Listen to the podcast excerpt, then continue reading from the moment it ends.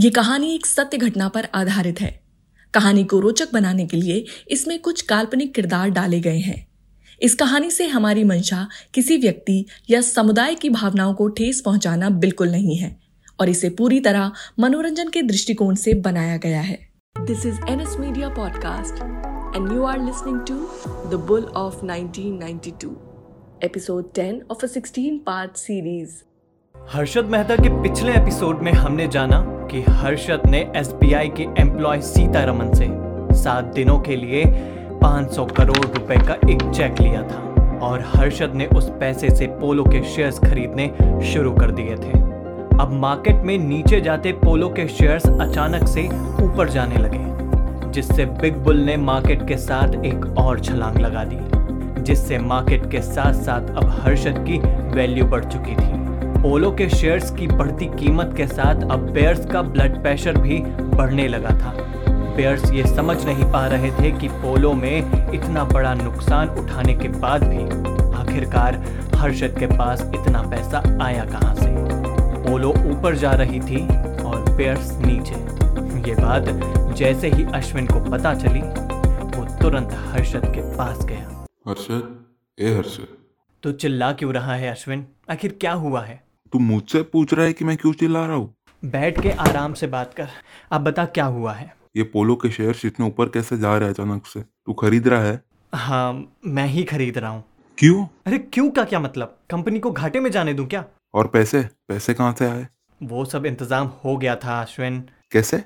कहाँ से? ये कोई थोड़ा बहुत पैसा नहीं है अरशद तू कुछ गलत तो नहीं कर रहा है ना? नहीं यार कुछ गलत नहीं किया है मैंने। तो बस मुझ पर विश्वास रख। आज तक मैंने जो भी किया है ठीक किया है ना? तो फिर टेंशन क्यों लेता है तू? और सब अच्छा ही होगा। उन बेयर्स को समझाना ज़रूरी था। बहस को समझाने के चक्कर में खुद मत फंस जाना। तू टेंशन मत ले सब ठीक होगा। तू बोलता है तो मान लेता हूँ मगर जो भी कर सोच समझ के करना। हर्षद ने पोलो के शेयर्स को जिस तरह से उठाया था उसकी वजह से लोगों के बीच ये न्यूज़ फैलनी शुरू हो गई थी कि पोलो और क्रोमो दोनों ही फ़ायदे में हैं। लेकिन कहा जाता है ना कि झूठ बहुत दिनों तक टिक नहीं सकता और कोई भी राज ज़्यादा दिन तक छुपाए, छुप नहीं सकता। जनवरी उन्नीस सौ बानवे में हर्षद इज़ अ लायर। ये हवा पूरे मार्केट में फैल गई और इस हवा के पीछे कोई और नहीं, बल्कि बेयर्स ही थे। मगर अब हर्षद को इन सब बातों से निपटना अच्छे से आ गया था। हर्षद ने बेयर्स के खोदे हुए गड्ढे में उन्हें खुद गिराने के बारे में सोचा। और हर्षद ने अखबार मैगजीन हर जगह पर कि हर्षद इज़ अ लायर के टाइटल से एक खबर छपवाई टाइटल देखकर लोगों ने सोचा कि ये खबर हर्षद के खिलाफ है, मगर आगे पढ़ने पर पता चला कि अखबार में लिखा था कि हाँ हर्षद मेहता एक झूठा इंसान है। क्योंकि उसने अपने सभी क्लाइंट को वादे से ज़्यादा प्रॉफिट दिया है। हाँ हर्षद मेहता झूठा है, क्योंकि मंदी के वक्त भी उसने अपने क्लाइंट्स का नुकसान नहीं होने दिया। हर्षद मेहता झूठा है क्योंकि वो ड्यू डेट से पहले ही सारे पैसे अदा कर रहा है। और इस खबर ने हर्षद को एक बार फिर हीरो बना दिया था। अश्विन, ए अश्विन, कहाँ है तू? अरे ये ले, मिठाई खा। रुक मैं कुछ हिसाब लगा रहा हूँ बाद में बात करते हैं। अरे हिसाब बाद में लगाना। पहले तू ये बात सुन। अच्छा बता मिठाई किस बात की? ये खबर तो तुझे भूषण बताएगा। बता भूषण आखिर क्या हुआ है? अपने हर्षद भाई इंडिया के सबसे बड़े एडवांस टैक्स पेयर बन गए क्या सच में? अरे बधाई हो भाई। बिल्कुल यार और ये सब अब बढ़ने वाला है। बिल्कुल भाई बिल्कुल। जहाँ एक तरफ़ हर्षद खुशियाँ मना रहा था वहीं दूसरी तरफ़ सुचेता लगातार हर्षद और उसके प्रॉफिट मेकिंग प्रोसेस को जानने की कोशिश कर रही थी। वो जानना चाहती थी कि आखिर हर्षद कैसे एक छोटी सी कंपनी के शेयर्स को ज़मीन से आसमान तक पहुँचा देता है और आखिर उसे पैसा मिलता कहाँ से है। इन्हीं सब खोजबीन के बीच एक रात सुचेता को एक फ़ोन आता है। हेलो। हेलो। सुचेता दलाल बोल रही हैं। हाँ मैं सुचिता दलाल। आप कौन बोल रहे हैं? कौन बोल रहा हूँ? ये ज़रूरी नहीं है। क्या बोल रहा हूँ? ये ज़रूरी है। मुझे आपको कुछ बताना है। क्या बताना है? हर्षद मेहता के खरीदने से पहले मजदा बहुत ज़्यादा नुकसान में थी और अचानक आज वो इतनी मुनाफे वाली कंपनी कैसे बन गई? आपके दरवाजे के बाहर एक लिफाफा है। जाकर उसे खोल कर देखें। आपको उसमें सारे सबूत मिल जाएँगे। मगर मैं तुम पर विश्वास क्यों करूँ? तुम मेरी मदद क्यों कर रहे हो? ये मान लीजिए मैं एक नेक काम कर रहा हूँ। गुड बाय सुचेता सोच में पड़ी थी कि आखिर ये स्ट्रेंजर है कौन? ने बाहर से जाके एनवलप उठाया और उसे देखा। चेता को बिज़नेस और इकोनॉमिक्स की अच्छी नॉलेज थी और वो ये बहुत अच्छे से जानती थी। ये कोई जादू तो बिल्कुल भी नहीं है और ना ही हर्षद कोई जादूगर। जिसकी वजह से रातों रात उसकी कंपनी टॉप कंपनीज़ में शुमार हो गई थी। आखिर कैसे हर्षद की कंपनी इतनी तेज ग्रोथ कर रही थी? फिर इसके पीछे का रीजन क्या था? सुचेता को उस लिफाफे में ढेर सारे डॉक्यूमेंट्स मिले। और उन डॉक्यूमेंट्स को पढ़कर सुचेता ने यह निष्कर्ष निकाला कि हर्षद ये सब फ्रॉड कंपनी की झूठी इमेज बनाकर करता है।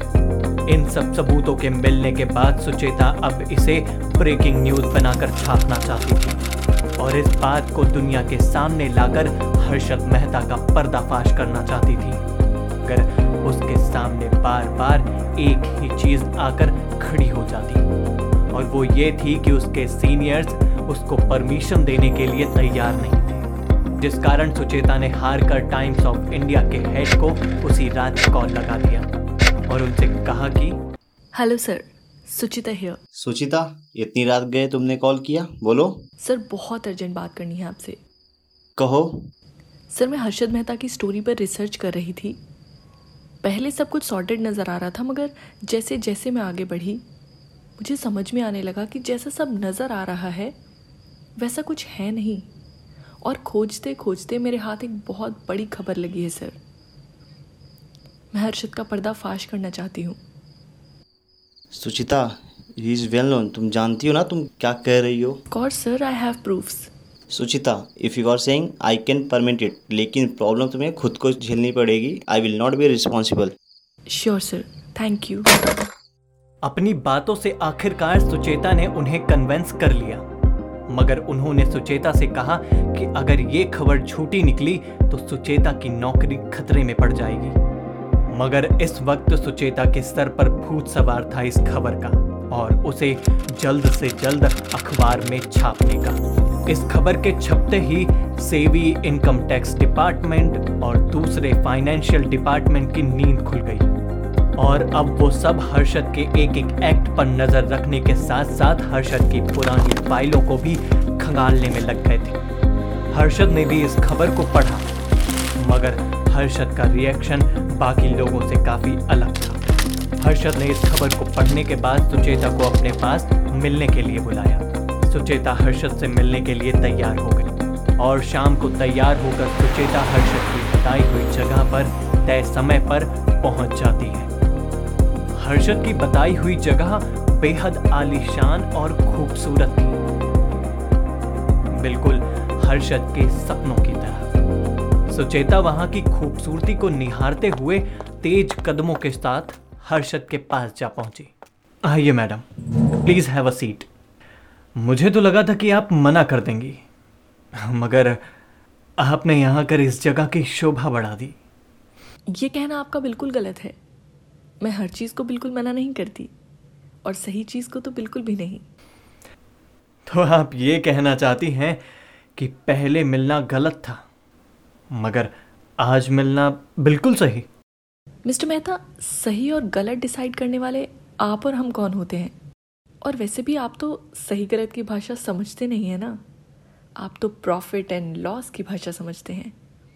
After all you are a business man actually miss Dalal बात यह है कि प्रॉफिट और लॉस की भाषा समझने में सबसे ज़्यादा आसान है। लोग ऐसा ही समझते हैं ना? और कोई भाषा ना बिज़नेस में काम आती है और ना ही लाइफ में। खैर ये सब बातें आप जान ही लीजिए आप ये वाइन लीजिए। इम्पोर्टेड है। खास आप जैसे मेहमानों के लिए ही मंगवाई है मैंने। Mister Mehta I am sure आप मुझे यहाँ वाइन टेस्ट करवाने के लिए तो नहीं लाए हैं। No no no no miss Dalal of course not then let's come to your point let's talk about business देखिए मिस दलाल आपने आज जो भी कुछ मेरे बारे में छापा है न्यूज़पेपर में, वो तो आप सब ही जान चुके हैं। आप ये न्यूज़ छापिए। मुझे इससे कोई प्रॉब्लम नहीं है। मगर एटलीस्ट आप मेरे बिज़नेस को जान तो लीजिए। और कम से कम मिस दलाल, सच छापिए। ये तो सरासर झूठ है ना? और कम से कम आप जैसे जर्नलिस्ट से ये उम्मीद तो बिल्कुल नहीं है मिस दलाल। मिस्टर मेहता, मैंने जो कुछ भी छापा है फुल प्रूफ के साथ छापा है। और आप प्लीज़ मुझसे कोई उम्मीद ना रखें क्योंकि खास तौर से आपकी तो मैं सारी उम्मीदें तोड़ने वाली हूँ। By the way miss Dalal आप मुझसे इतनी नफरत क्यों करती हैं? मिस्टर हर्षद शांतिलाल मेहता मुझे आपसे कोई प्रॉब्लम नहीं है और ना ही मेरी आपसे कोई पर्सनल दुश्मनी है मगर आप जो काम कर रहे हैं उससे मुझे प्रॉब्लम है। आप पब्लिक के पैसे को अपने हिसाब से कैसे यूज़ कर सकते हैं? मिस दलाल पब्लिक के पैसों से मैं पब्लिक को पैसा बना कर देता हूँ। मैं कोई क्राइम नहीं करता। And I have a deal for you too आपने जो भी इमेज मेरी मार्केट में खराब की है उसे क्लीन करने में आप मेरी हेल्प कीजिए। बदले में आपको जो भी चाहिए वो आपको सब मिलेगा। थैंक यू मिस्टर मेहता मुझे उम्मीद थी आप कुछ ऐसा ही कहेंगे। बट मैं आपसे कहना चाहती हूँ कि मेरी कलम बिकाऊ नहीं है। और हाँ थैंक्स फॉर द वाइन और इतना कहकर सुचेता दलाल वहाँ से चली जाती हर्षद अब भी अनजान थे उन दिक्कतों से, जो कुछ वक्त बाद उनके सामने आने वाली। और वो सुचेता की बातों में छुपी चेतावनी को भी समझ नहीं पा रहे थे। सच था या एक दिखावा क्या सच में हर्षद सुचेता के द्वारा दी गई चेतावनियों से अनजान थे या वो नाटक कर रहे ये सब आपको पता चलेगा हमारे आने वाले अगले एपिसोड में। Thank you for listening podcast the bull of 1992 this was episode 10 of a part series series written by Tusharika Sharma Voiceover by Kushal Dikshit. Subscribe to it on Hubhopper app or wherever you listen to your podcast. For feedback, mail us on nsmediapodcast at the rate gmail.com.